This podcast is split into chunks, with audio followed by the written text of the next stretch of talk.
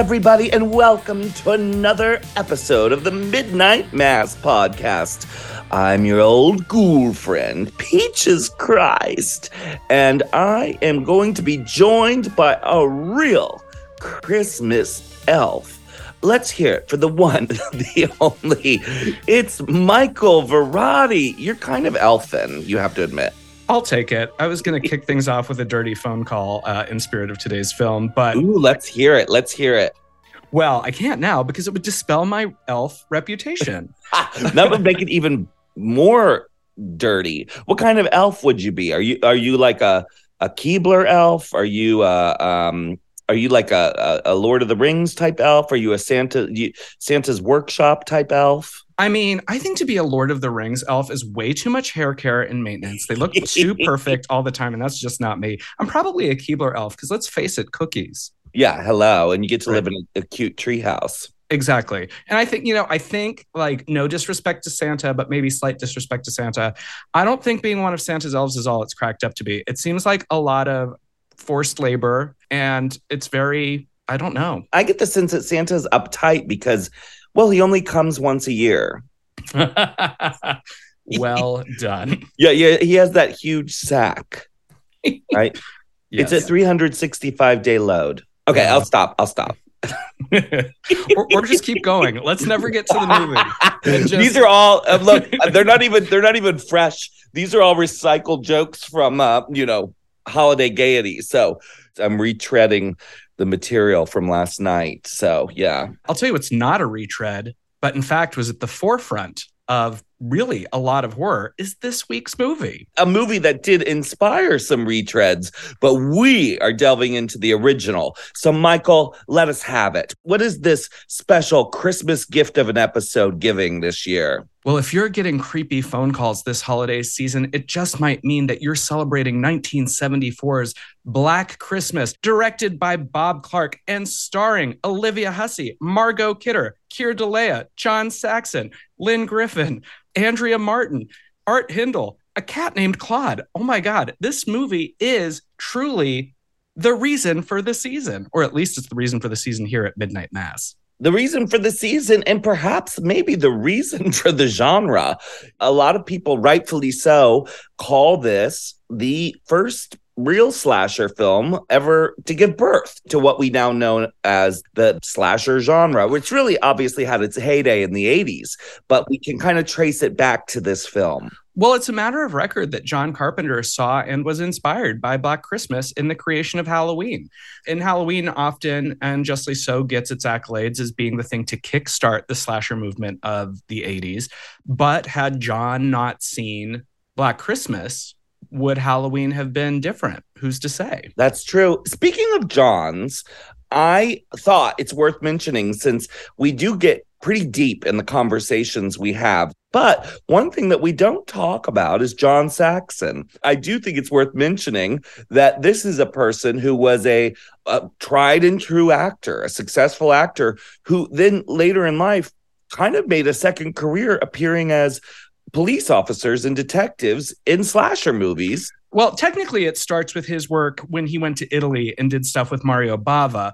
True. But in the uh, American and Canadian, North American, shall we say, consciousness of John Saxon playing sort of the paternal or law law figure in horror.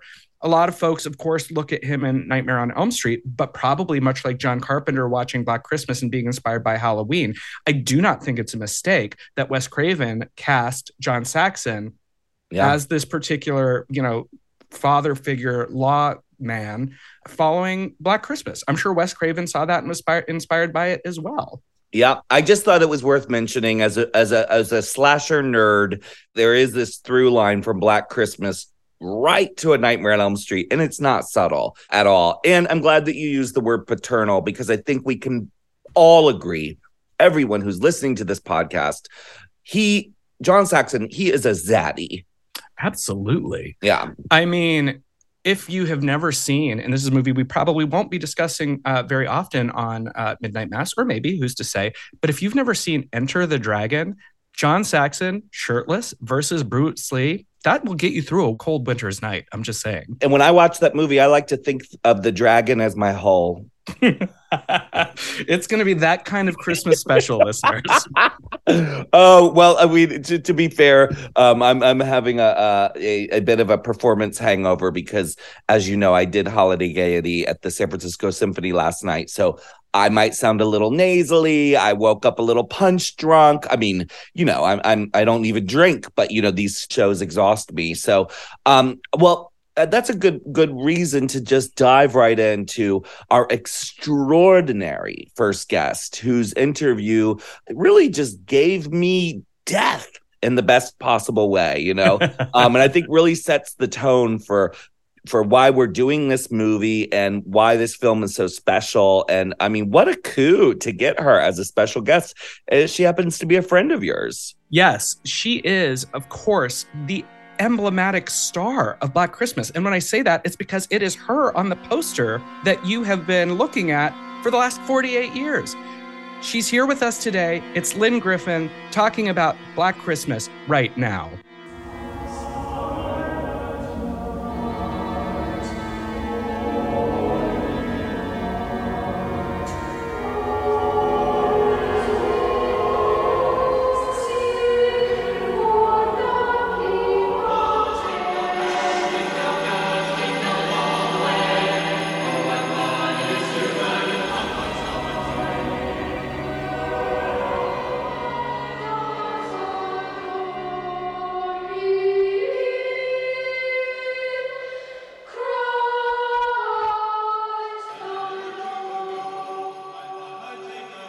Welcome back, listeners.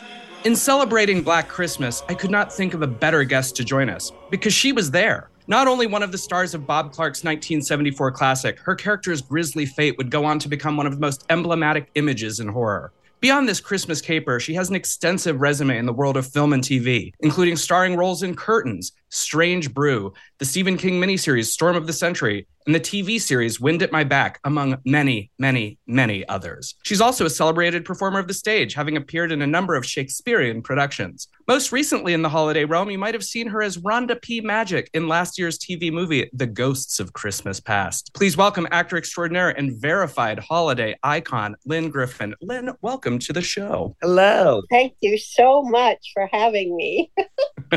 I am so excited to have you join us. We're sort of reconnecting. We met many years ago through a mutual friend and shared a, a snow driven adventure through New Jersey. And now here we are to talk about this movie that has become such a hallmark of your career and your life. So, to jump in, let's just start. When you first were called in for Black Christmas, did you audition? How did how did you end up in this this film? I auditioned uh, like everyone else.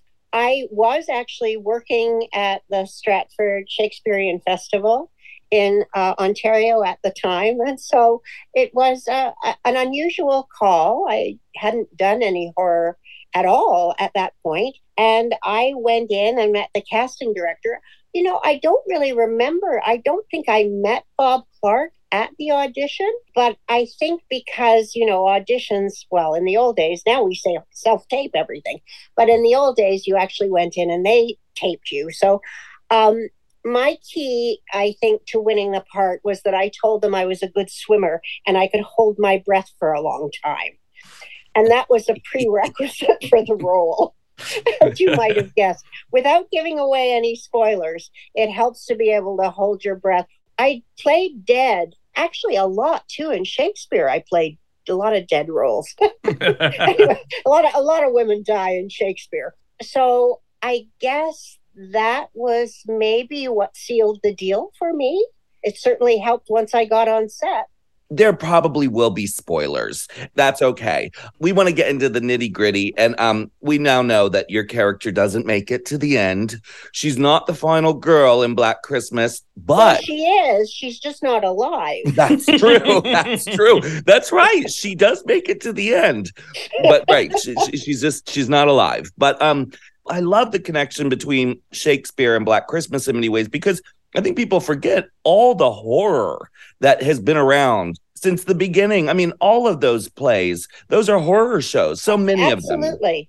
You know. Absolutely. Lavinia in Titus Andronicus gets her tongue cut out. Yes. There's a horror movie right there. Grand Guignol and the, Ah, the- yes. this is sort of tradition and, and certainly Shakespeare's day, you know, uh, uh, living out our fears on stage. Now we live them out on screen.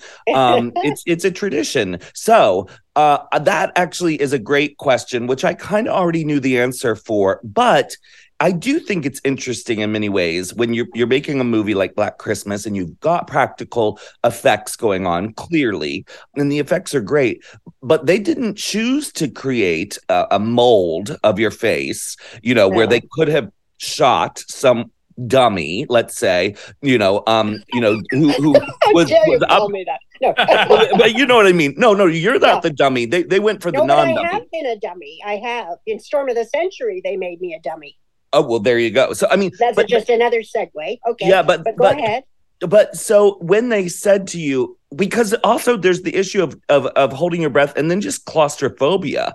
You know, what was it like? I mean, I have to say, watching Black, rewatching Black Christmas, your unalive scenes, as they say nowadays, are extraordinary. Like I was watching it, going like, oh yeah, that's that's not a frozen frame.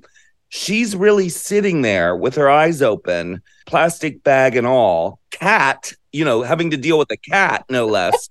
Yes. So what was that like? I mean, you know, how do you rehearse for that? Because it's that that's really intense. No rehearsal. Okay. you just better you better shoot it, or you might not you might not get another take. Uh, no, I mean Bob Clark was so much fun to work with. I mean, the entire filming was like a great Christmas party, and even when we were up in the attic with uh, the cinematographer Albert Dunk and Bob and Claude. The cat, not not many, uh, not many other people. I don't think. I think we lit the attic and then everybody left. So it was Bob who was sitting opposite me, and he was the one with his hand on the rocking chair, rocking it. We tried different things at first. At first, the idea was they were going to do the old, you know, they stick the holes up your nose or in your mouth so you can breathe. But we found out that it was creating condensation and also you could see the bag slightly move and breathe. So I said to Bob, okay, come on, let's just go for it. Let's try it, and I'll just hold my breath. And that worked like a charm. And we did do a lot of takes. I mean, the one that's in the film, I'm even kind of amazed that I'm able to hold my eyes open and not breathe for so long. I'm kind of proud of that. Funnily enough, shooting a horror movie isn't always like scary or or frightening or you know you don't want to go to work because you go oh god we're gonna shoot the scene where they cut my arm off it's all fun it's all pretend and bob particularly liked to keep the whole atmosphere very jovial so they would make jokes about me though i mean they would leave me sitting there when everybody else would break for lunch and say, you know, it's too hard to kind of take the bag off, and you know, so we'll we'll uh, well maybe just stick a straw up and give you a milkshake. I love that you talk about how the set felt like an extended Christmas party because when film historians and scholars talk about Black Christmas, of course, much is made about the fact that it is a very grim movie. It is visually dark, it is thematically dark, but I think that when you really look at the film, there's a lot of comedy there. And that seems to be essential to its DNA. Your character has humorous moments. Obviously, the house mother has her whole drinking escapade, which of course could be viewed as sad, but also hilarious. So I'm wondering was comedy something that Bob Clark made very clear was important to the DNA of the film while you were making it as well? yes, very very much, and let's not forget Margot Kidder. hmm I thought in every scene she's hilarious, and she was very much a method actress. And you might see my gesture there; they won't know what I'm actually saying. Um, Okay. but she kept things very, very jovial. Now, you know, the thing is with Bob Clark, too, don't forget that his other Christmas movie is a Christmas story. So he has that sort of ability to find humor and horror because I think there's some horrific things in a Christmas story if you've ever had one of those Chinese meals. So I think he knew very much that he wanted to keep it light. Now, I will say a, an interesting little side note is when we were filming Billy's telephone call, of course, Bob was just sort of, you know, saying, well, it's a dirty phone call, so you're reacting to it. And I was young and impressionable. My idea of a dirty phone call was I'm going to rip your panties off. I had no idea it was going to be as blue and scary and horrific as, in fact, it ended up in the film. He kept that moment quite light. And we were just reacting, obviously, to nothing because we couldn't actually hear anything at the time. So I think that's why he just kept it jovial all the time. And I think he definitely, definitely was trying to find the moments that could be light and funny. And, and it is funny now because I do go to some screenings and watch it on, you know, big, like IMAX screens. There's all kinds of things I noticed that I hadn't noticed before. But I do respond to the fact that the audience laughs at a lot of things in the film. Certainly, I think A Christmas Story is the most mo- I mean, it is. It's the, the most iconic modern classic of my generation for sure. I mean, we grew up watching that all the time.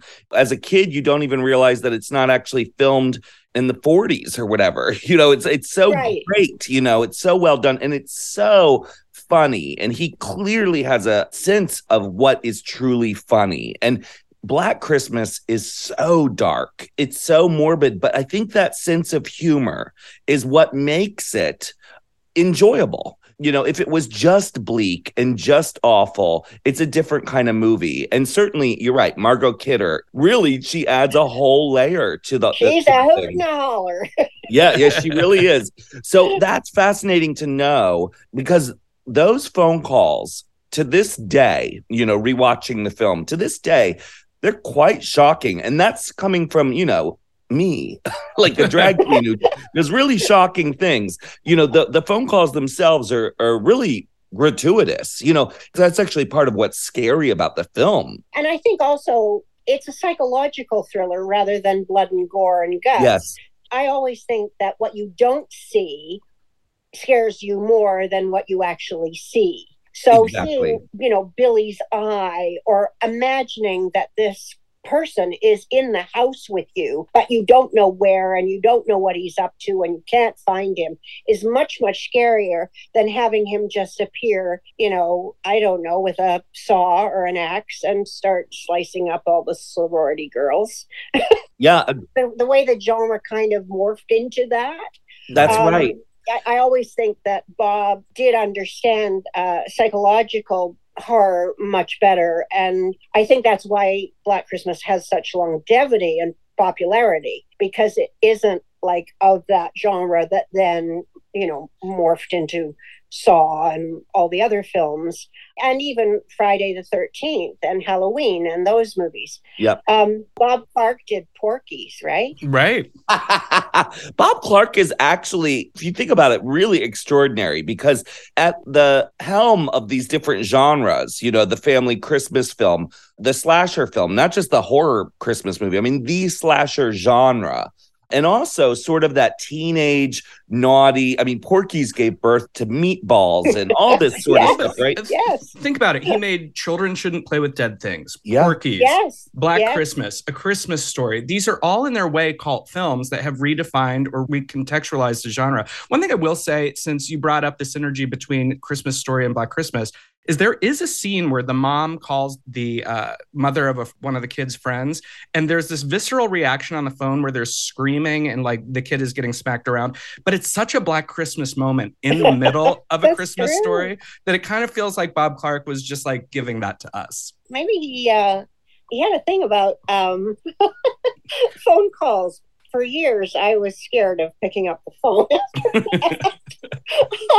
Especially if there was like just breathing or there was a click or something. Not that I got a lot of those calls, although probably people would have liked to have tried to call me and scare me like that. But I think anything like that, I call home invasion or your yeah. privacy is invaded is very scary. Because it wasn't necessarily in the script and you didn't hear it on the set, what was your experience seeing the film for the first time and specifically also hearing those phone calls you know and realizing oh. Oh she said maybe i should have reacted a little bit more. Maybe i shouldn't have just been sort of oh uh, you know chat, chat, that's rude. Um, yeah. um, you know, because I, I mean, I was playing the perpetual virgin. Maybe I just was playing it that I didn't really understand what a lot of that meant. I don't know.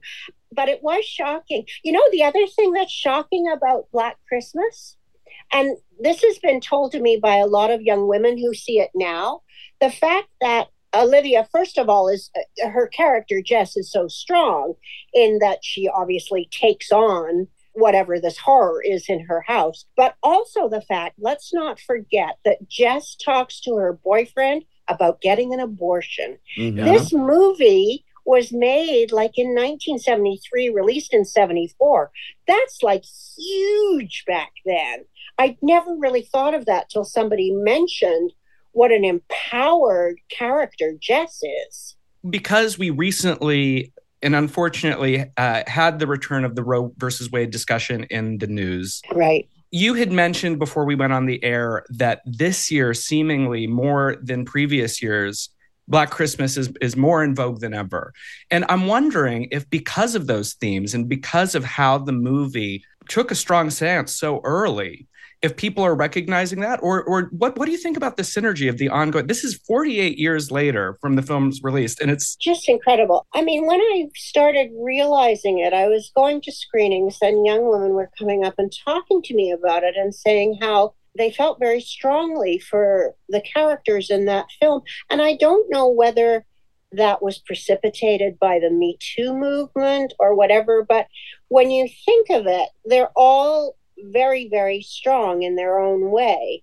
They don't like succumb and die easily. No one in that film does. So that kind of resistance to evil or to manipulation or to whatever fear they might have of the men in their life, they were very much in control. I mean, even poor Claire, you know, I mean, I'm sure that Chris, whatever is dear Art Hindle, would have liked to have gotten further with Claire. but there was no way. I mean, you could tell that there was a strength in all of those characters and all of those women, particularly, and the manipulation of the men in the police station that Margot character Barb does is extraordinary. And you you see them set up for like how idiotic they can actually be. I think all of that makes the film very relevant now. And what a strange thing. I mean, maybe that's part of why I'm finding it so extraordinary that the popularity that started probably with the release of the first DVD version has grown exponentially over the years, I must say. I do more interviews, I do more conventions than I had ever done before. And people are discussing the film in a much more cerebral and intellectual way than you would ever imagine. You mention and it's true that because this was the first, how could you have imagined? We have to remember there was not a slasher genre when this movie was made. This was the first of its kind. I think you can look at something like Psycho and say, okay, the seeds for this thing were being planted and yes. really black christmas is what really kind of launched this explosion the first of this wave so i have to ask you play a sorority girl who is, you know, obviously a part of this group of women who are being terrorized. But now, all these you know, decades later, with all these different franchises and the remakes and all these things, you really truly are part of a sorority of women who've played these scream queens. And I, I wonder, like, what is that like? And do you talk about being part of this community, this sorority of, of actors who have this unique experience of being stalked and murdered? yes, yes, yes, Peaches, we do. Lesleh Donaldson and Lisa Langlois and I both, ju- we, the three of us just did a horrorama and a Q&A and this very subject um, came up in the conversation. I mean, and and we sat actually we started making a list of how many ways the three of us had died in film. And I mean, it's extraordinary, even to this day. I mean, you go, uh, the victimization of women has been incredible. But the three of us in particular, just because Uh, you know we're we're still out there we're still working we're still surviving. We marvel at the fact that we are representative of this as you say sorority of scream queens. And we're actually like totally thrilled and even thinking of you know Lesleh and I want to do a remake of whatever happened to Baby Jane. You know, oh, come on. Yes. We want to do Arsenic and Old Lace with the three of us. I mean, it would be awesome. Or all of us like living in some still old age home slash sorority home. Um, and that, you know, we're all basically serial killers now. I mean, you know, we poison our friends and our neighbors with arsenic in their lovely pot of tea and scones. But I must admit, when I get with the two of them, we are thrilled with this evolution and that whatever we're saying now 48 48 whatever years later people are so interested and particularly interested in us the fact that some of the early horror films have remained so popular and so iconic especially for me, the image of me with a plastic bag on my head is one of the last things I thought I would ever be remembered for. And it's funny because one of the things that I frequently ask guests about is their relationship with the movie in question, how it's changed over the years. But I think that you've spoken to this. You you you continue to embrace it. But for that young woman who went into audition, coming from the Shakespeare Festival, not really having done horror, to now talking about being on a stage with your fellow alumni of Fright and how you have embraced the genre rather than than your relationship with Black Christmas. Like over the years, it seems like your relationship with horror itself has evolved in such a way that you've embraced it. Would would that be fair to say? Absolutely, Michael. I have now I mean, I've done a lot of little independent horror films. I have a wonderful one called Mourn, and I just did a new one called Killgrin, K I L L G R I N. And, you know, even the fact of I'm getting to, you know, set myself on fire in Fahrenheit 451 was like totally cool to me.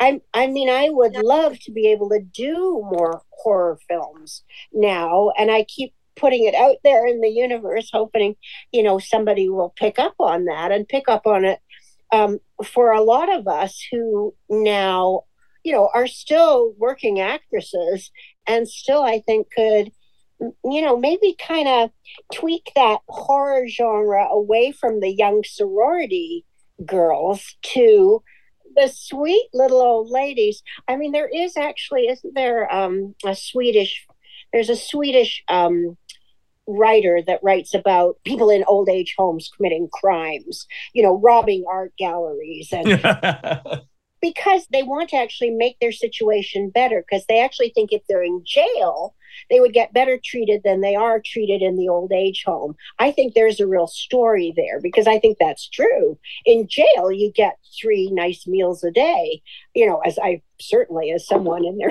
60s, I would imagine.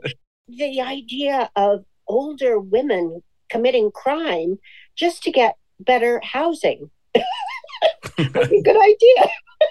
Ti West, you know, has made Pearl this year with uh, Mia Goth, which yes. is fabulous, fabulous horror movie. But I will say that in the movie X, where she played the older woman, I kind of wish it was an older actress. I, I do think that it's time to see some some older actresses, like you say, you know, Baby Jane, one of the great movies, you know, yes. Bette Davis playing a monster. Like, let's let some of these older actresses who've been terrorized in films, you know, in the past, let's let them be the the terrors and, and yeah. come back and, and torture people, you know. So I think you're onto something, Lynne. I think we are, yeah. One thing I did want to put out there though, I feel like it's worth noting that Canada in particular and Canadian horror is really special. And this is a, a, a, maybe one of the the most significant Canadian horror movies. And you were living in Canada when this movie was made. You grew up in Canada. Are you still in Canada? And should we put that out there for the Canadian horror filmmakers working yes, today? I have returned to Canada. Okay. Uh, on the strength of Strange Brew, I moved to Los Angeles and I lived there for 12 years. But because of the politics and a lot of other things, and actually, I moved back to Canada because there was a SAG strike, a Screen Actors Guild strike. Uh, And when I came back, I was also in the process of trying to put my mother in a better living situation. And unfortunately, she passed away, so she left us a house. So I married an American, brought him, his name is Sean Sullivan from Wayne's World and, you know, Back to the Future 3. Anyway, but we came back, you know, thinking that we would just close up the house and go back to LA. But at that point, I auditioned for a series called Wind at My Back and ended up doing that for five years. Sean auditioned for a series called The Associates and he ended up doing that for three years. So now we're back living in Canada. And so certainly, um, I would love to see a real resurgence of Canadian horror films because I think they always, they were really, really, really wonderful in the day. yes. I will say too with Bob Clark, he and Albert Dunk, Bert Dunk, were the originators of whatever is now known as the Steadicam.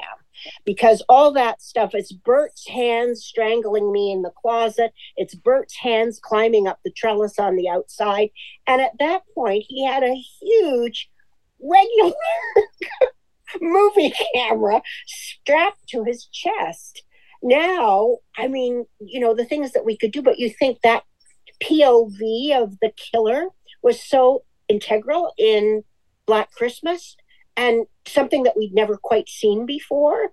Right. And now, you know, with a Steadicam, man, you know, gee, digital, we could we could make a film for, I don't know, just a few dollars. I was uh, thinking about your resume specifically in horror. You mentioned Storm of the Century earlier. We've talked about curtains, obviously Black Christmas. And I'm wondering is inclement weather a prerequisite for you to star in a horror film? I think somehow being trapped in your house. I mean, yesterday here, we had not quite an ice storm, but it was freezing rain all day. And I just kept looking at out there and seeing people slipping and falling on the sidewalks. Fortunately, the city now has cleared them. But you go, there's something about that isolation and that cold that somehow you know, if you could leave your house and go to the beach, like a beach stalker film, maybe wouldn't be quite as scary. I think also, you know, as far as Canadian film and television goes, we're really good at horror and we're really good at comedy too. So there's a real lovely blend there that could make for some very interesting films of the future that, like Black Christmas, have comedy and horror mixed together. Mm. Well, and Bob Clark is the is the perfect example of how Canadian filmmakers are good at both. And um, Yeah. Yeah. I really want to know when you're in a movie as iconic as Black Christmas, and I see your evil elf. The audience can't see this, but there's a, a, a, a scary evil elf just sitting over Lynne's shoulder. Yes, yes, terrifying. There he is. How does this legacy affect your relationship with Christmas? What is Christmas and your relationship like? You know, is it more of a Christmas story, Bob Clark experience, or is it a little more terrifying? I think it's more Black Christmas because Peaches, you know, I, I, you know, no, your viewers can't see this, but every year I make Black Christmas ornaments Yes. with um, images of me with a plastic bag on my head. This year I've even got snow globes. Ooh. So you know, it's getting really cool. Um, but I've always done that like year after year. But this year they're selling out.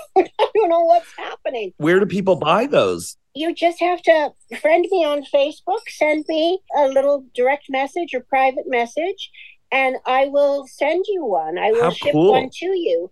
I must admit, over the last few years, maybe I started this business about five years ago, but I've made hundreds and hundreds of them.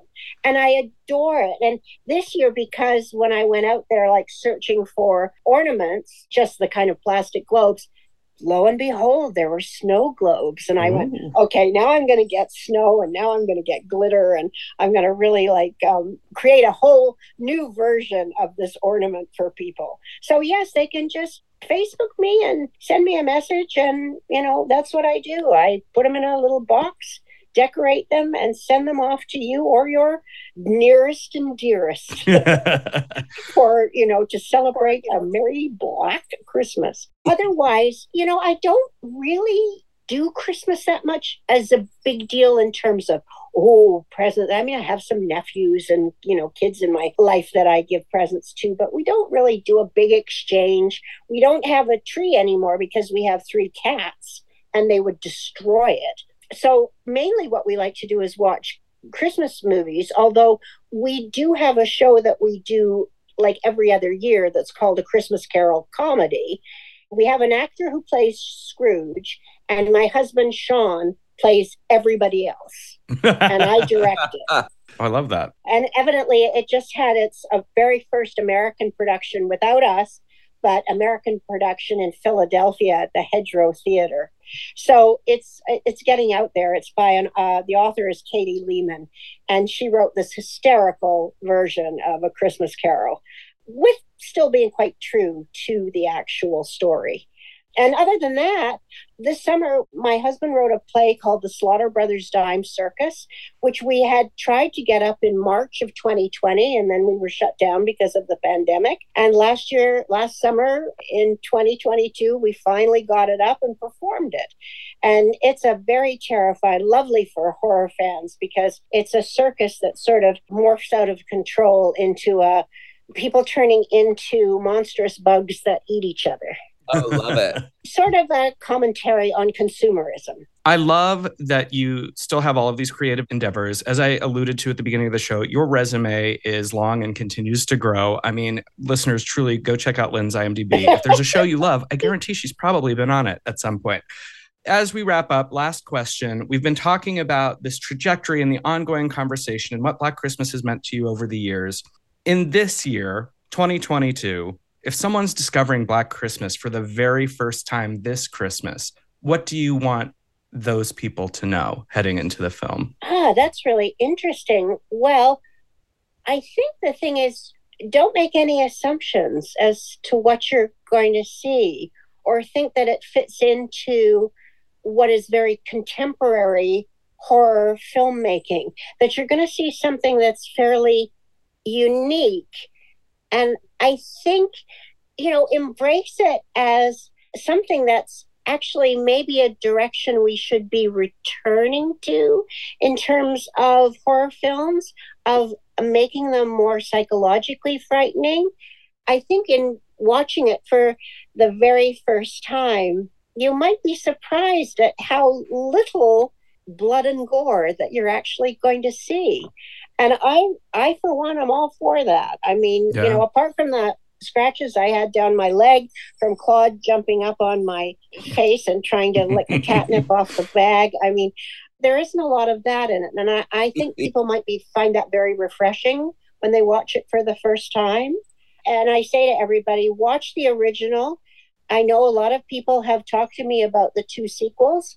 I watched one of them and was quite impressed with the acting, but not so much with the script. And they sort of seemed to drift away from what the original story was. Um, there is another friend of mine named Dave McCrae who does a small film called It's Me, Billy. And that is an homage to Black Christmas, which I'm sure you can find online too. And it's actually truer to the original Black Christmas than some of the other remakes. Well, Lynne, we cannot thank you enough. What a treat to actually have you here on the show uh, for our special Christmas episode. We we just love that you agreed to come and talk with us, and you've been a wonderful guest. So thank you so much, and of course, Merry Christmas. Yes, Merry Black Christmas. Yes, I exactly. always have to say that. Here's to uh, a healthier, happier, and more peaceful 2023. Yes. Amen.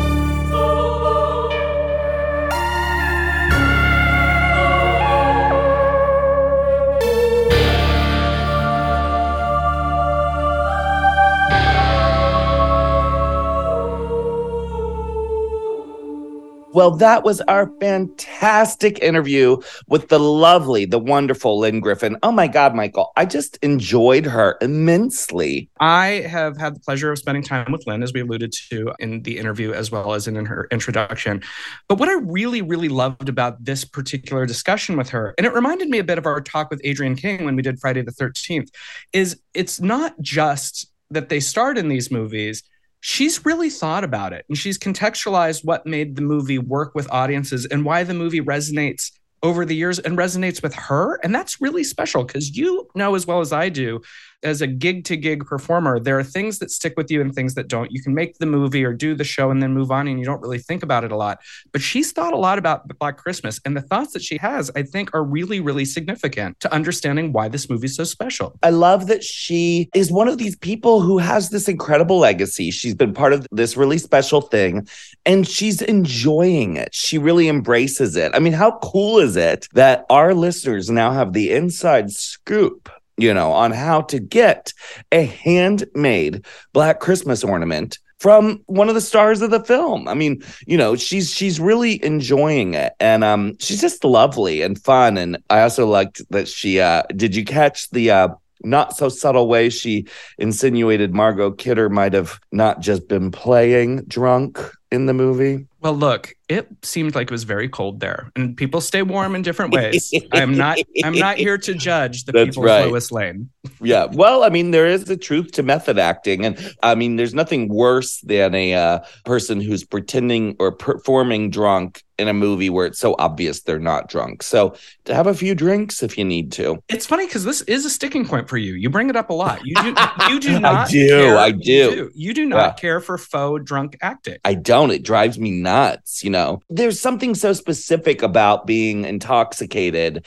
And I would argue that method acting in, in some of these cases makes a lot of sense. Now, you can't actually method act in a movie like this all the way through because people would end up dead. The other thing that's really interesting is that poor Lynne had to act dead in this movie for, for many hours at a time with a plastic bag on her head. Yeah. if you are a, a claustrophobic actor, need not apply, you know? This is one of those beautiful midnight mass Christmas packages where we've got the, the, the best of both worlds of guests. But before we bring on our Uber fans, I did want to say that uh, if you have not been over at our Patreon, you might want to check out the immense collection of cult Christmas movies that Michael and I have been highlighting over there in an advent calendar where we've been releasing a different cult movie every day for the 25 days leading up to Christmas in December. So, and that was Michael's idea. And I just love it. I love that we're doing that. And it seems like people are really enjoying it. Um, and it's another creative way that we're trying to engage folks on our Patreon. Uh, and thank you for supporting us. Yes, and that's right. We still have a few more shopping days left till Christmas, which means there are more days on the calendar to open. So every day at noon leading up till Christmas Day, we will offer up a different suggestion for a holiday horror film or cult film that you could watch this season. And the truth is, there are some that seem obvious, and others are going to be out of left field suggestions. And we think that they all deserve to be seen. And if you didn't yet access the Patreon, then you now know that that it's there an entire collection of films for you to discover. And that will be um, on our patreon for all time. So you know it's never too late to subscribe. Can you tell that i'm really trying to pitch this? You know we we need your support okay? So um you, you know subscribe and enjoy that advent calendar because actually we put a lot of work into it we sure did. And speaking of individuals who put a lot of work into the writing, these two definitely did way more than we did. Yeah. Uh, because they did an exhaustive, comprehensive deep dive into the world of Black Christmas with interviews with the cast and crew, uh, discussion about the themes, a look at the remakes. They are the authors of It's Me, Billy, Black Christmas Revisited, and they're here with us now. Paul Downey and David Hastings. Don't, don't, don't, Billy. Don't, Billy. No, no, no, no, no, no, Billy. No, Billy. No. Let me lick it. Lick it. Lick it. Let me lick your pretty piggy cunt.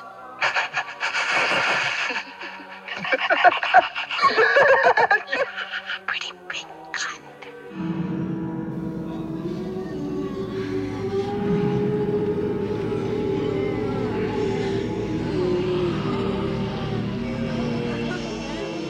Welcome back, listeners. In discussing this week's movie, we knew it was absolutely crucial we speak to our next guests because they wrote the book on the subject.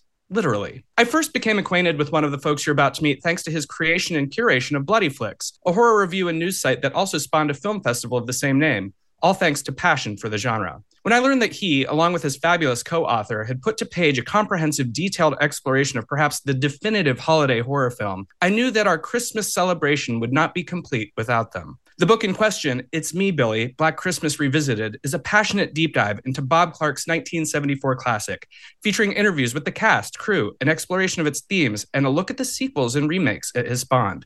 Without further ado, please welcome authors Paul Downey and David Hastings. Paul, Dave, welcome to the show. Thank you for having us. Clearly, you don't write a book about a movie you don't like. So tell me, both of you, how did you first come to Black Christmas? When did you discover your passion for this movie? In terms of our uh, our journey with the film, I think it is a fairly kind of similar. It's a similar story in the in the sense that, um, as you, as you both know, um, you know, as I think we're all around a fairly similar age. There was a point when when films were a little harder to get hold of, and you would see a film on television, and it would kind of go away, and then you would think, "What have I just seen?" And um, I think me and Dave saw the film around a similar age, and uh, it was on a channel called Channel Four. But we'd both seen it. Uh, I don't know if we actually saw it in, in the same year, around probably around the 2000 mark. And um, and it was kind of like, what is this film? And it, and it had these these moments in it, and it kind of it stayed with me. And then a few years later, there was a, a label in the UK called Tartan, um, which did a lot of uh, kind of what we'd probably call genre films in terms of releases. They would do things like Audition and um, a lot of the Asian cinema releases that were a lot harder to get hold of in this country. And they did a, they did this great release of Black Christmas with a, a documentary with a um, a gentleman who called Dan Duffin. He did a website called, ironically, itsmebilly.com. And it was kind of the resource in the early 2000s on, a, on an Angelfire site, which I know I'm showing my age here. We basically, from that, got in touch with, with Dan eventually, and he became part of our kind of almost like a resource, almost like a, this this library that we um, we helped to start piecing it together but in terms of the film, yeah, it, it was kind of fr- from there, and then um, from me running the the Bloody Flicks website, I'd managed to get an interview with Lynne Griffin, who's in the '74 film. From that, I kind of thought. I'll, I'll, I'll try for some more because I, I wanted to do this retrospective just on the website and um, and thought at a point it kind of it got it gained a little bit more traction and I was like there's something in this and me and Dave just we we, we talk horror anyway you know we we're we're good friends and we worked on a couple of projects together by that point. And Dave just said to me, said, do you need some help, basically? Uh, and I said, yeah. And then, but we come at it from very different angles because me as as a trained journalist, you know, I, I, I come at it from a writing perspective. Dave is a filmmaker by trade. Um, so he could offer that insight that maybe was a little bit missing from my analysis. So he, when he saw shots and things like that, or musical cues, or anything like that, he could offer a different perspective. So we bounced off each other quite well creatively like that, I think. Yeah, this yeah this room I'm in now, we spent a lot of time in here just kind of like writing ideas down, and, and I remember we we literally over Skype just kind of structured the entire book one night and wrote the introduction.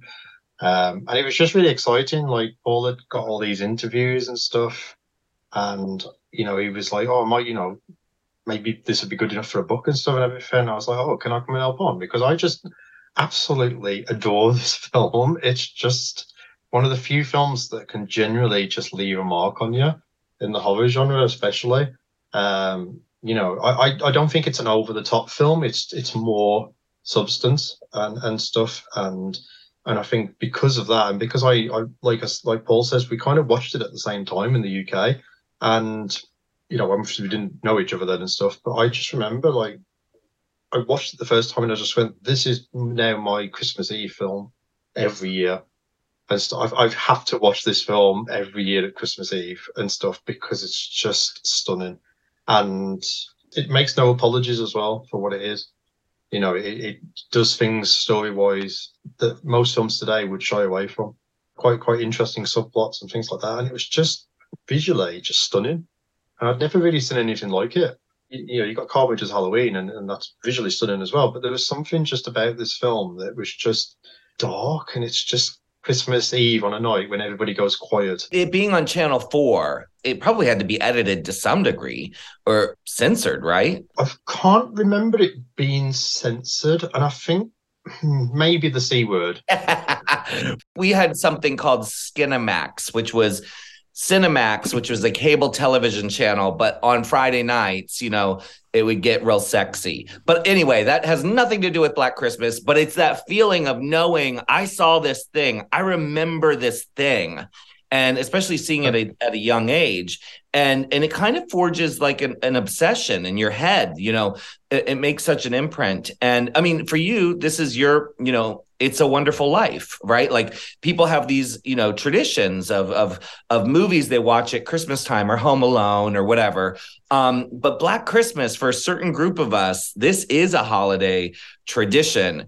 And certainly it's true for both of you. So i guess my question to both of you is as people who are really into this movie have you seen, Dave, how this movie may have affected your choices as a filmmaker, or has it inspired you? And and Paul, as a writer, you know, someone who be, started interviewing these people, did you find a particular interest in this that you didn't find with other, you know, subject matter? Well, I, I mean, Bob Clark for me is is just was was amazing.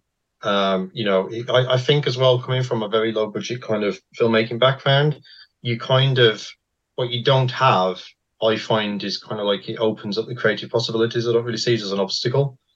It's more like, well, actually, we can't do this. So what can we do? And you look at ways. And Bob kind of worked very much like that. Like he had a lot more budget than I ever had, but it was still wasn't amazing, you know, in a, in a sense. So he had to work around a lot of things. And I always find that, you know, you know, the the, the Steadicam stuff, well, Steadicam, the, the the POV shots and everything that he was doing you know, I've done that in film since, you know, and and I think what I, I like as well is, and what I try and do when I do horror films and stuff, is I I'm that less is more approach, which is what Black Christmas is. You know, I mean, to this day, we still have no idea what Billy looks like, Right. and it's nearly fifty years afterwards and stuff. Do you know what I mean? And it, and and that for me is part of making a good horror film and a good story. You know, you you you tell the story by all means, you get a story across, but you you know you drip feed certain things. I think one of the things that makes Black Christmas so enduring is is Billy. We just have no idea who he is, and there was no sequels that came after it. There was no Curse of Billy and stuff like Halloween Six and everything that tried to explain stuff and everything.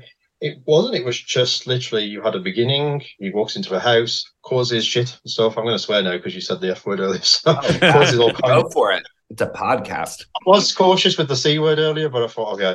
oh Um, no, But, you know, you uh, say it all the time. I do say it when I'm at work, but um, you know, he causes absolute mayhem, and then at the end, we're none the wiser. So for, for me, when I'm doing horror films and things like that, I, I always look at the villains as in how how can we show stuff, but also at the same time not divulge things. Fifty years afterwards, now we still have no idea who this fucking guy was. All we know is we can see his eye, and he's got a very very fell mouth, and maybe a sister called Agnes, but we, that's another story. We'll, we'll, we'll get onto that when we talk about 2006. Yeah. um, yeah, I think in terms of the of the, of the writing aspect, I think it's um, it, it's it's very interesting because Black Christmas to, to us is very um, and and to to a lot of people as well is is, is very multi layered.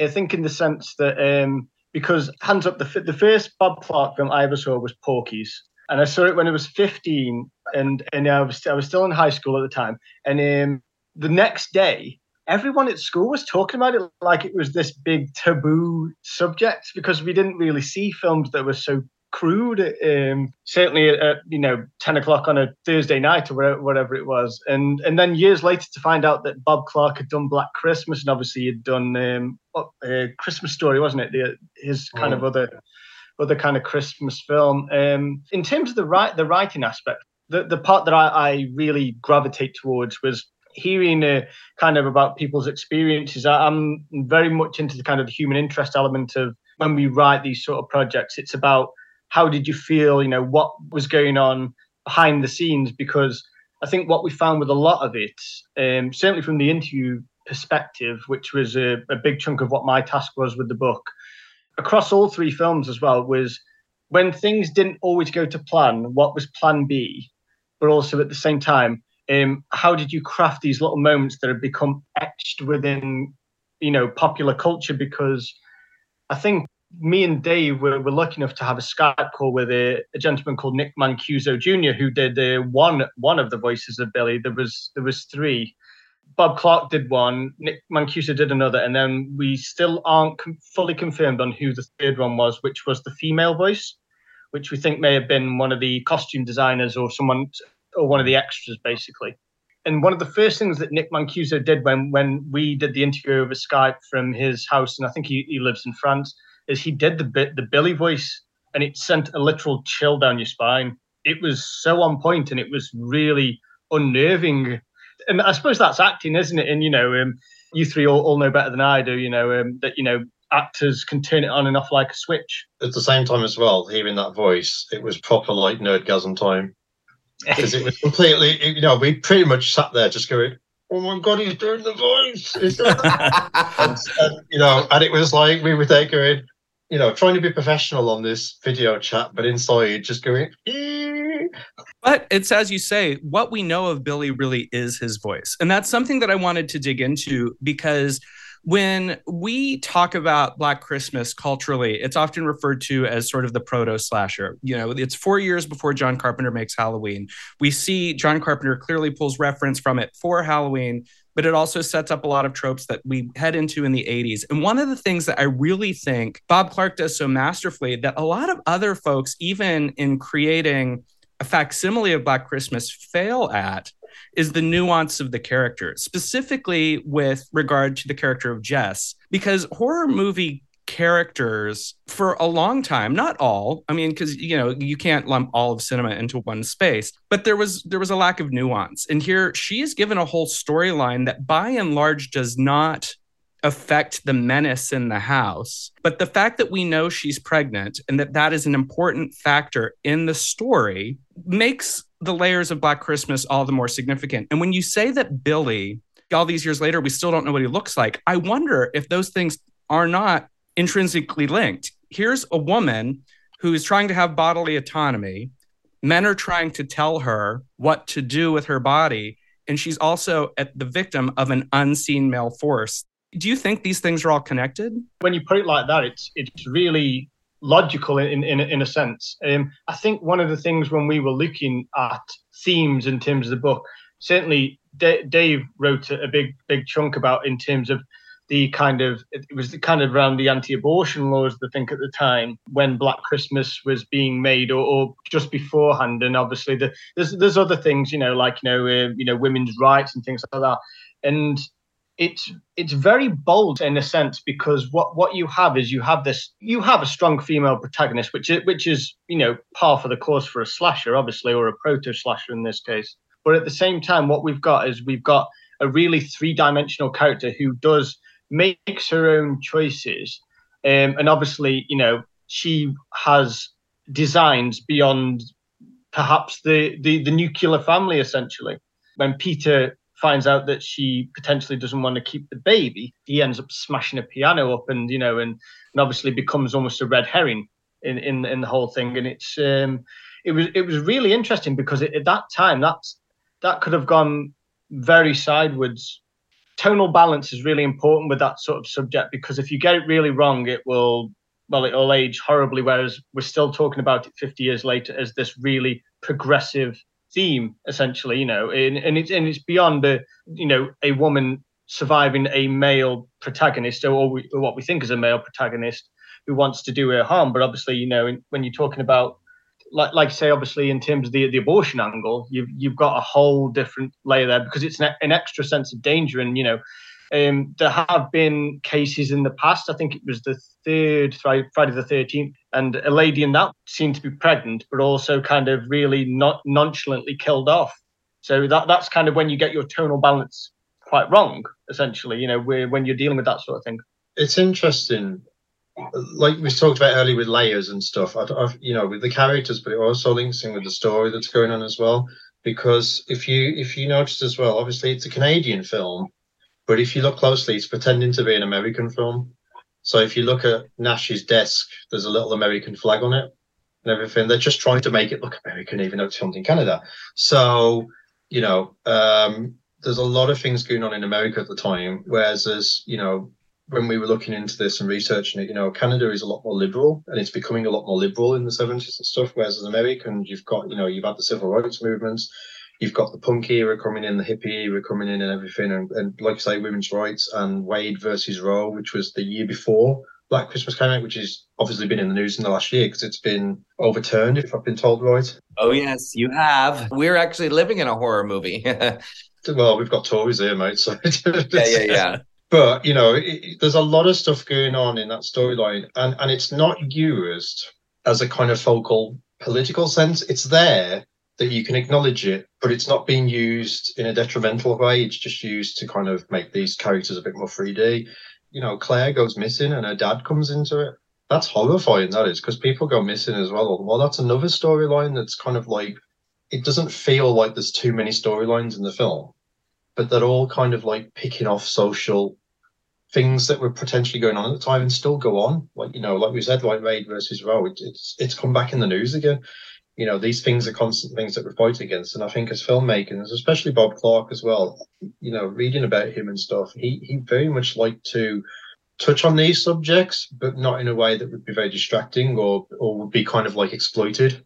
But they they would be used in the plot. So they you know you could think about them afterwards and go oh actually you know that creates conversations but also in the in the, the context of the film it makes those characters more vulnerable it makes you think again, you know, Barb's character, she's an alcoholic. Yeah, it, it, produces fun in the film and it produces a lot of laughs and stuff.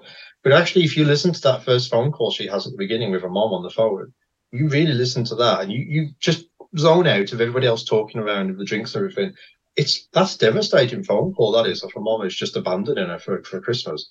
Thinking about afterwards, it actually gives so much weight to these characters that you Yes. that you don't get in the, in the, the the slashes afterwards. In a sense, like the slashes kind of took the template and kind of went right. Well, we've got the template. That's all we need. And it's like, well, yeah, but you kind of need to care for people as well. I hadn't thought about that part of it, but as you're describing it, there is so much depth to these characters, and it doesn't matter if things are seen all the way through. It's more like reality, where, you know, if someone over here is struggling with abortion and this person over here is struggling with alcoholism, that's how we live our lives. Like we we can't obsess over everyone's issue. And in this film, they have a bigger issue, right? People are being killed. And it, it gives those characters a sort of depth that you don't often get in, in a slasher movie.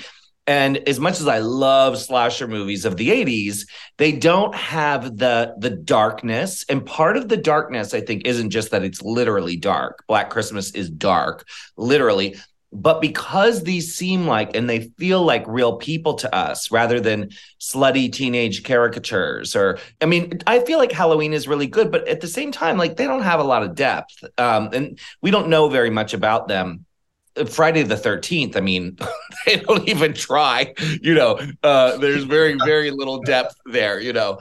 So I, I love that you're bringing that up. And I was going to ask you what what you all thought about the characters and you you dug into that because I feel like I love Barb and I feel like Margot Kidder in this movie is such a star and you really you know of course she became a star you know um, and she had already been acting because i went and looked it up and i'm sure you know more than i do about it.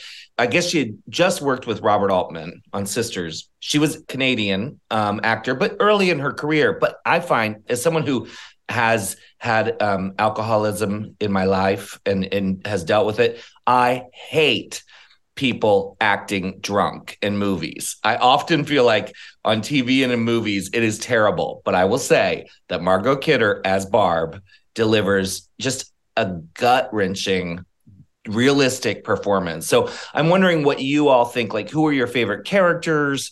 I mean, I feel like the performances in this movie, in some ways, are elevated from a regular slasher movie. yeah, if you look back at um, Barbara's character and stuff, she's literally abandoned by her mother. So she surrounds herself with these girls, some of them she doesn't get on with, and then she's killed alone. Yeah. She's abandoned. She's she's vulnerable from that moment. She's killed alone, in a sense. Somebody takes advantage of somebody who is alone in the world at that point. You know, and uh, you know, you, you just like it's like you say in a slasher film, somebody's just offed. Simple as that.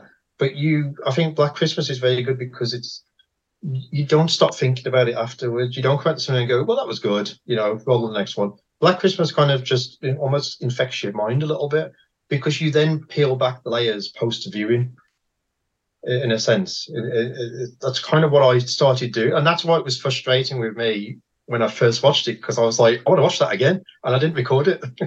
so, so I was like, I was stuck for years then, just going, well, I remember that bloody eye in the, the, the door. That was about it, and I remember um, Nash, who's probably one of my um, favorite policemen of all time, uh, with fellatio. God love that scene. oh dear me, I ruined the day I looked at fellatio at the work computer. that was an interesting conversation with the boss. Why was you taking fellatio? Oh, it's just film work. so.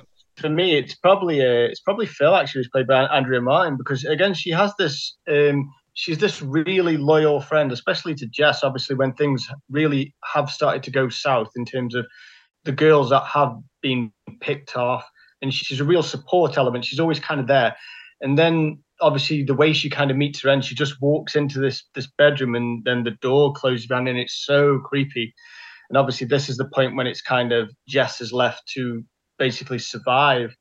And it's really tragic in, in that sense. I mean, the, the, all the deaths are kind of tragic in a sense. We, we see a lot of what happens to Barb, and obviously, you know, Claire's death at the beginning is quite iconic because of the, you know, the bag in the head and the, you know, in the attic and that, which obviously became like the the promotional artwork as well. Um, yeah, I think, uh, and obviously, you know, Andrea Martin came back to do the remake, so she obviously had an affinity for the property, and obviously having Bob Clark there, I think for 2006 as almost a, a guiding light to a point. Uh, to a point, I will, I will stress that. Um, uh, was probably one of the reasons that she got back involved. And to be honest, uh, when we did reach out to other people, just as a, as a as a side tangent, um, some people didn't want to talk about the project because people from the film were no longer with us and they, they found it quite hard to talk about. Um, and that, that was, you know, a real human response. And, as, and I'd never kind of had that before from usually, you know, for interview requests, I usually just get a flat no or, you know, uh, some other time. But, you know, I was like, fair enough. I think if I had to pick a favourite character, as much as I love Nash and that scene with Fellatio, um, I think it would have to be Mrs. Mack because I generally want to be like that when I retire one day. Just literally putting bottles around the house everywhere. and just find, finding them in the Bible and stuff and everything and just doing that to you know, just doing the, the finger up to people and stuff. I just think she's um just amazing. And then that again, there's another thing about the film is it's so dark, but yeah, actually there's some bloody good humor in it.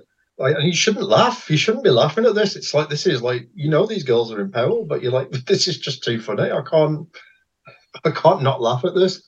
I like what you said about the innate family nature of independent film that made this this movie happen and and have that special quality to it. And you've mentioned in passing the 2006 Black Christmas remake, and we know it was also remade again in 2019. And I don't really want to get in the, the weeds of whether the remakes are good or not, but we do know that they are divisive. And I'm wondering if part of what makes Black Christmas 1974 so special is not only because it blazed the trail, but because it was made sort of outside of the system. Is part of the magic of black christmas the fact that you can't really replicate it in a lab i guess? It's been said a million times hasn't it you know with halloween and that. It's lightning in a bottle. As hard as we all you know as we all try and you know in terms of, of filmmakers and obviously we've got fan films out there now and we've got all sorts to capture mood and to capture that moment wherever it may be you know through horror or, or any kind of film that stands the test of time, regardless of when it was made. I think it's just it's just one of them things that you know it's right time, right place, and it's just it's that little bit of something that we can't quite articulate. I think Peaches probably said it best: is that Black Christmas is a dark film, and and, and it, you can feel it. You can almost feel the wind chill in the air, and, and the fact that it was that cold when they were filming it. You know, they were filming in like minus five in Canada. You know, obviously, which is a cold country anyway, especially in winter, you know. With Carpenter's Halloween, you know, which obviously kind of comes later in Elm Street and all and all these other films that have kind of been pastiche to death. Um, with Black Christmas, I think because the the two uh, remakes are so different, I think they knew that they couldn't really straight remake it.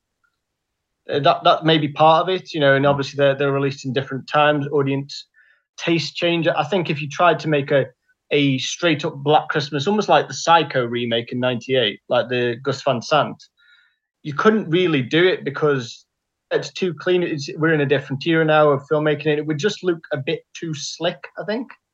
I think if this film had been made by an American company and it had had a massive budget and it had stars in it and all that kind of stuff, it wouldn't have felt that dark. It wouldn't have felt that grittiness. You know, even the fact that the you know when you watch the film and there's loads of dirt on the screen and stuff, you know the the, the you know the grain on the screen that helps it as well. You know, the, whenever you watch it on 4K or 2K and stuff, there's, there's grain everywhere. It's like you know, and that kind of adds to that kind of like kind of adds to the atmosphere of it. It's like even the film itself is not pristine.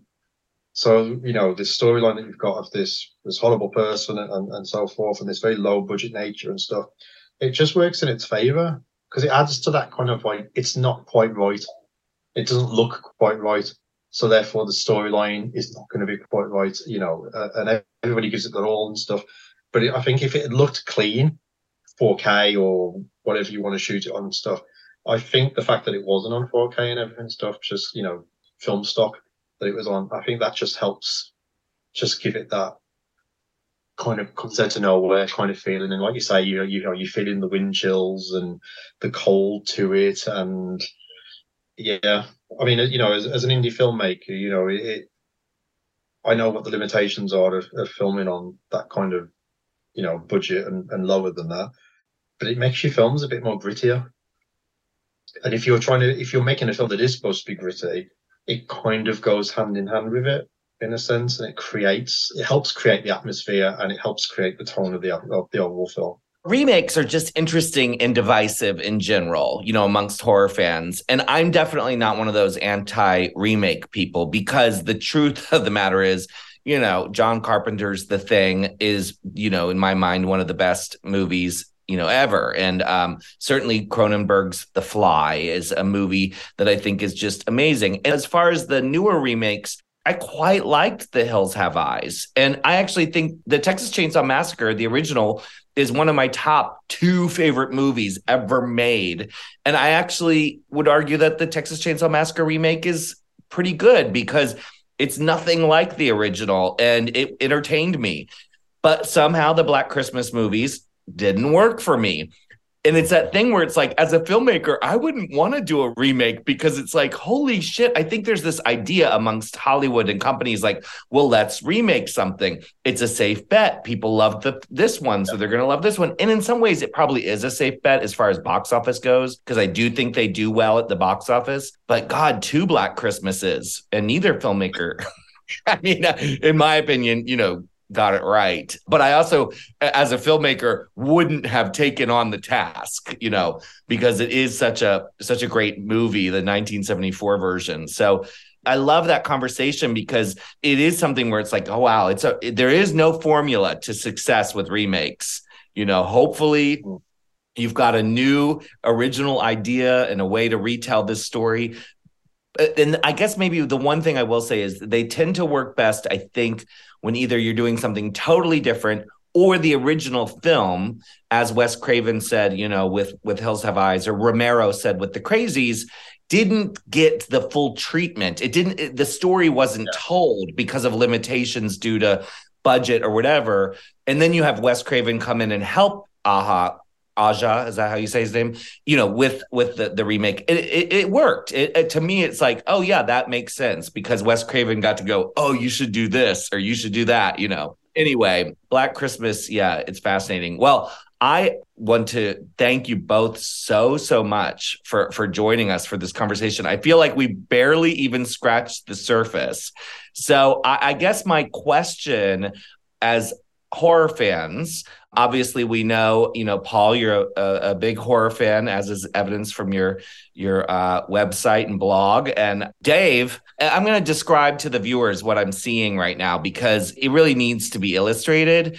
Dave is sitting in a room i'm assuming that's in his house and there is a life size not like a little one like a, an actual human size michael myers just off in the distance like just hanging out back there. Like I just keep going. Wouldn't that be cool if that that that that thing just moved and came over and started strangling him, and it was we were part of some weird Zoom movie.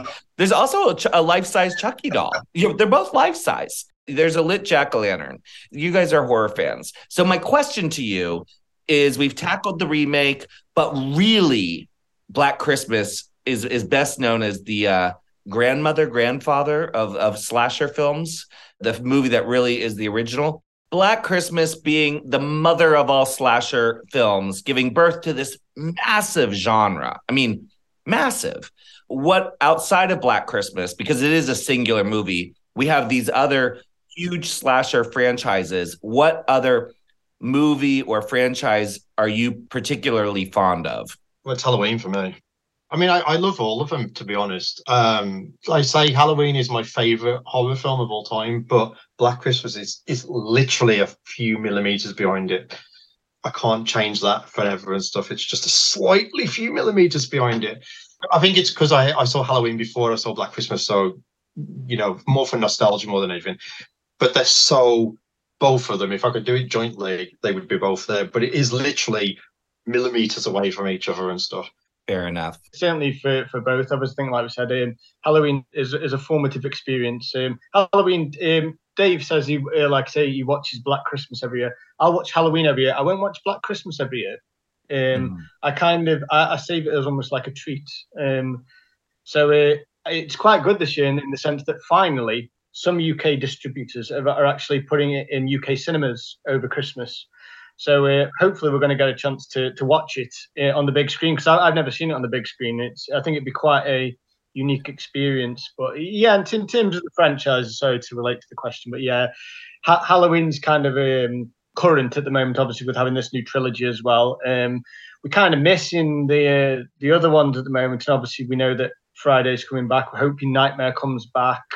Um, you know, um, we, we are we are living in a good time actually. Yeah, in terms Hellraiser of came back. revival. Yes, Yeah. Yeah. and So I um, actually really, really enjoyed it. Me too. from seeing this on Channel 4 to writing a book about it. Obviously, taking the time to write a book is a journey and a deep dive that most people who love movies do not do. So, from the beginning to the publication, has your relationship with Black Christmas changed at all over the years? what I found is that from uh, publication date to actually, well, till present day, actually, because it came out in the, I think it was the January of this year, even though it feels longer. Um, I've never had the kind of the inkling to kind of rewatch the Blu-ray yet or anything like that. It's interesting when, when you when you like you say when you deep dive into a film, sometimes you almost divorce yourself a little bit from it because you want to kind of almost have a clean break. Uh, Whereas I think now I could rewatch it and I could actually enjoy it, which which sounds really bad in a sense because I think when we were analysing them, especially you know in terms of obviously the polarizing you know remakes and that, we were looking at them from an analytical point of view. So we were really kind of you know taking them apart and putting them back together. Whereas now we can kind of enjoy them again. And sometimes we'll, we'll spot things, you know, and be like, "Oh, I wish that was in the book." And you know, and, and you know, the, the one that got away was Olivia Hussey. We wanted to interview Olivia Hussey, but we just couldn't get hold of her. There was a couple of like minor regrets and little, you know, almost like oaths you want to settle with it. But um, yeah, I think um, the relationship, if, anything, is, is is richer now than it's probably ever been. The only thing I'd suggest people not to do is ever watch it in the summer. I watched it in July once. It was on the Horror Channel, and I just felt it was like this doesn't feel right. It was like sunny outside. There's kids playing football outside. I'm like, this is not Christmas and stuff. Um, so I'd avoid that if I if I could give advice. But I think with me going forward, it's actually quite it's got closer to me simply because I'm doing a PhD on it now, and the, the PhD involves writing a feature script sequel to it. Wow. Oh, that's exciting. I've got ideas. I've got how I want to do it and stuff, but I've got to do like four years of research and looking at the Canadian film industry and societal trends and everything like that. And then I've got to pen a sequel, like a proper feature length sequel to it. And the only thing I'll tell you about it is it's not modern day. That's in 1984. So the only mobile phones you'll get is them big fuck off Wall Street ones, and no one's one of them. That sounds like a uh like an exclusive. Like wi- like you heard it here first. You know, this is that is really exciting. And you know, I um was doing research getting ready for today. And because i'm in london um, when i was googling um, i saw that the screenings are coming up of black Yes, christmas. yeah. so i don't know if they're doing that in north america. Maybe michael you know but I, I saw that they were happening here. And i will tell you if you haven't been to england at christmas time you should come because it is so fucking over the top. British christmas is beyond. I mean, Americans do Halloween.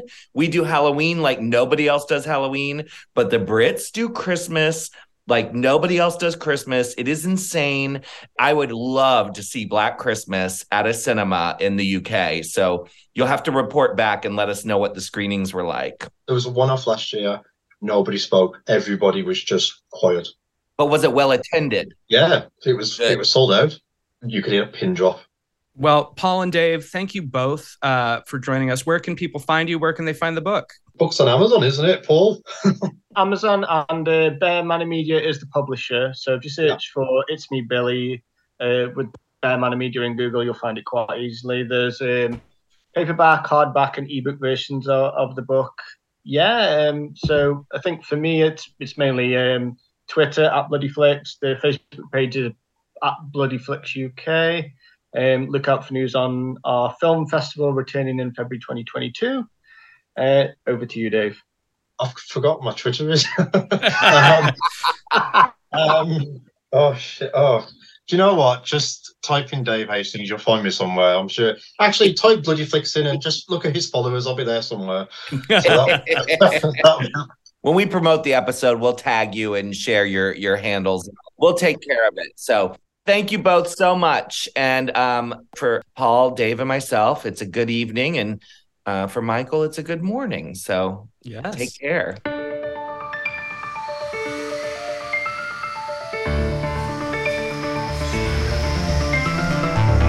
That was another coup, you know. Um thank thankfully Michael knows all these incredible people because it's one thing we use the expression that someone's so knowledgeable about something that they wrote the book on it. Well, in this case, these two really did write the book on it. So that was great. And I mean, uh, no no bigger fandom um, exists than when someone actually obsessed enough that they decide together to write a book about their love of a particular film. they're thoughtful reflection on these movies, as well as its place in uh, pop culture, really contextualizes from a fan standpoint. Because, you know, Lynne brought that from the, a person who was there. We had both versions of how you could look at this film from the inside out and the outside in. And I think it paints a really big picture of how important this movie really was, not just for holiday cinema or for horror cinema, but as, as a cinematic anomaly that steamrolled a whole kind of movement. One thing I really loved about their discussion with us, and, and I think this is true of the movie Gremlins as well, because we we decided this year to not just limit our Christmas special to one episode, right? So we're really pretty self-indulgent and decided, hey, we can't decide if we want to do Gremlins as our Christmas special or Black Christmas. So fuck it. We're gonna do both. And we've done both. And I love that both these films, I think for a lot of us obsessed people out there, are connected to our tradition of Christmas. You know, people people all over the world watch Bob Clark's A Christmas Story every year. It's on every TV channel and people watch it repeatedly. But if you are one of us, you may actually watch a different Bob Clark movie every year at Christmas time. And for these two, that's very true. And you know, it's funny because when you make holiday films as well as genre films, there becomes this interest. And I've done interviews with a lot of different outlets. We're like, well, how can you make horror and how can you make holiday films? And how do you reconcile those two aesthetics? But what you just said really answers the question. And I know that probably the execs at Hallmark would would like, you know, grit their teeth at me saying this. But holiday movies are cult films. They're just a different kind of cult film for exactly what you said. When people find the ones they like, whether they're the dark and scary ones like Black Christmas or something warm and nostalgic like a Christmas story, they make it part of their tradition. And so by making it part of their tradition, they watch it every year. And then in doing so, it becomes their Christmas.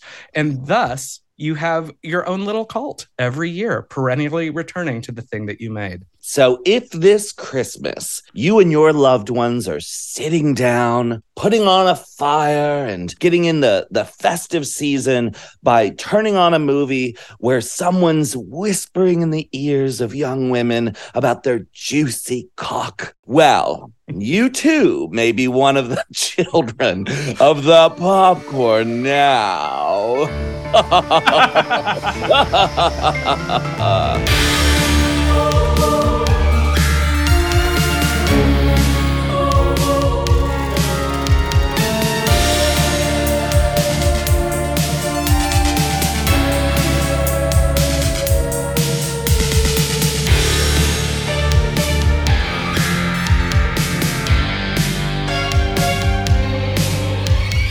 Midnight Mass is created and co hosted by Peaches Christ and Michael Varrati.